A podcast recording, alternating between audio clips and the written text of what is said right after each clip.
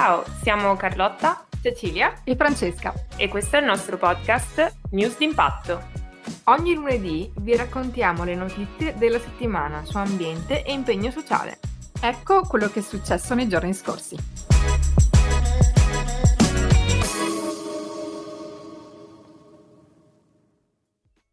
Ciao, sono Cecilia e queste sono le notizie della settimana. Iniziamo con una notizia che trovate su Internazionale e che riguarda i nuovi muri europei contro i migranti.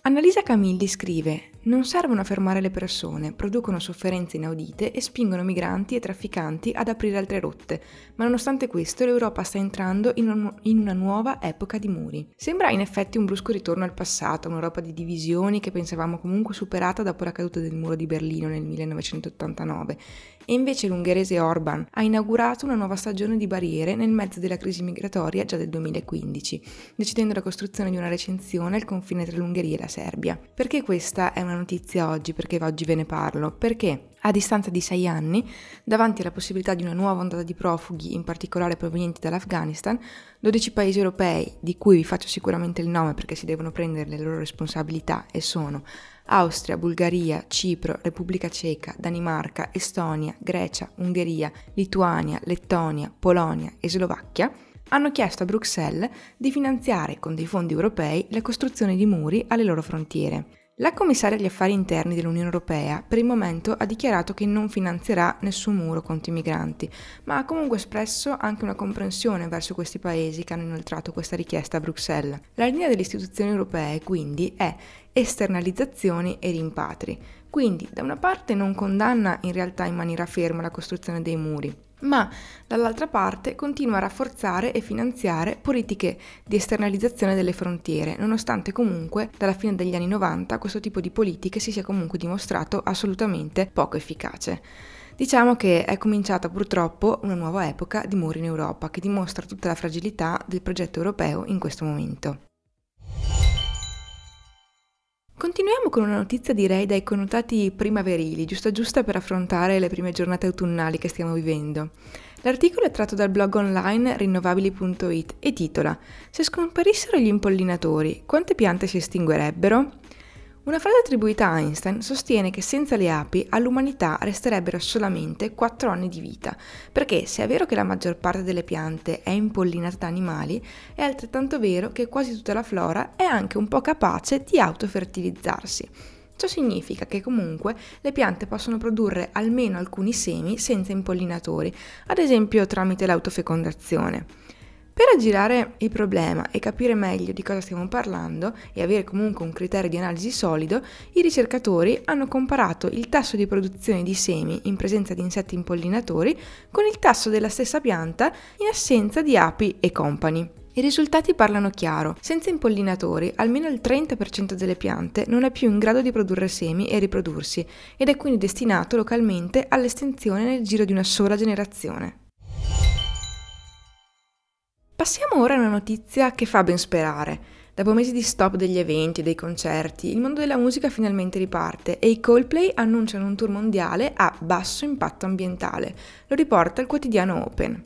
Per il tour del 2022, infatti, i Coldplay si impegnano a ridurre le emissioni di CO2 del 50% rispetto al tour mondiale che hanno fatto nel 2016 e a usare quasi totalmente energia rinnovabile per alimentare lo spettacolo sul palco. In che modo vi starete chiedendo? Beh, per cominciare verrà installata una sorta di piano cinetico per raccogliere e sfruttare l'energia prodotta dai fan nel corso del concerto, ovvero più salti, più canti, più gridi, più ti muovi, più produce energia. Inoltre verranno montati dei pannelli solari sul palco e sul pavimento degli stadi all'aperto per generare energia prima dello spettacolo e ancora il palco sarà costruito con materiali riutilizzabili e sostenibili, tra cui bambù e acciaio riciclato e la corrente elettrica sarà prelevata da fonti rinnovabili.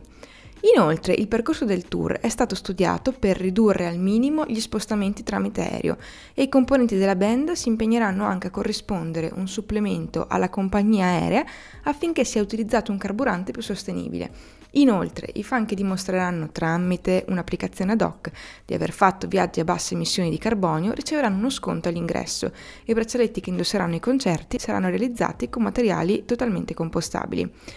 Bene, e io aggiungo massa coraggiosa o greenwashing, ai posteri l'ardua sentenza. Un'altra notizia per tutti i baldi giovani studiosi, ma anche per quelli meno studiosi, è stata creata un'alleanza degli Atenei milanesi per il consumo responsabile di acqua e ce lo dice Andrea Saccardo con un interessante articolo che trovate su Altra Economia. In ogni polo universitario milanese verranno infatti installati dei distributori di acqua del sindaco e di ecocompattatori per ridurre il consumo di plastica. In parallelo verrà anche rilasciata un'app da utilizzare ogni volta che ci si rifornisce un distributore di acqua e che permetterà a studenti e personale universitario di monitorare i propri consumi e il conseguente risparmio in termini di emissioni. Perché proprio a Milano? Infatti, secondo i dati Istat, Milano è una delle città con i più alti consumi di acqua di bottiglie di plastica. Nonostante vi sia comunque un'acqua di buona qualità, un milanese su tre non si fida e preferisce quella in bottiglia. L'app inoltre permetterà di monitorare la quantità di acqua consumata dai distributori e di lanciare una vera e propria competizione che vedrà ricompensati con un attestato gli utenti più virtuosi e allora che la gara abbia inizio. Torniamo ora a sognare. Viaggi, acquisti e mappe. Google lancia i prodotti per la sostenibilità.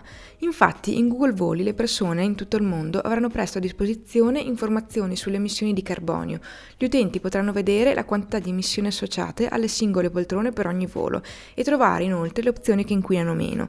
E quando cercheranno gli hotel verranno mostrate informazioni sulle misure che questi hanno adottato a favore della sostenibilità, della riduzione dei rifiuti, del consumo di acqua e eventuali certificazioni green. Inoltre, Inoltre Google Maps proporrà di default il percorso che comporta la quantità minore di emissioni di carbonio, quando l'ora di arrivo stimata è simile a quella dell'itinerario più veloce. Secondo le stime della società Google, queste novità consentiranno di evitare oltre un milione di tonnellate di emissioni di carbonio all'anno, equivalenti a rimuovere più di 200.000 auto dalla strada, e permetteranno alle persone di risparmiare denaro riducendo il consumo di carburante. Naturalmente si sa che spesso la scelta più sostenibile non prevede affatto l'uso dell'auto. Ecco perché si sta introducendo in Google Maps la funzionalità che semplifica gli spostamenti in bici, ma anche che ti consente di trovare più facilmente bici e scooter in sharing in oltre 300 città di varie parti del mondo. Per oggi io vi saluto, non esitate a contattarci se avete voglia di scambiare quattro chiacchiere sul tema, ma non solo. Ci trovate sul sito impatto.io, sui social, Instagram e Facebook, dove potete seguire tutte le attività della nostra associazione Impatto. Con un semplice clic potete diventare soci ed avere accesso a tantissime novità. Non ci resta che darvi appuntamento la settimana prossima con un altro episodio della nostra rubrica. Ciao a tutti!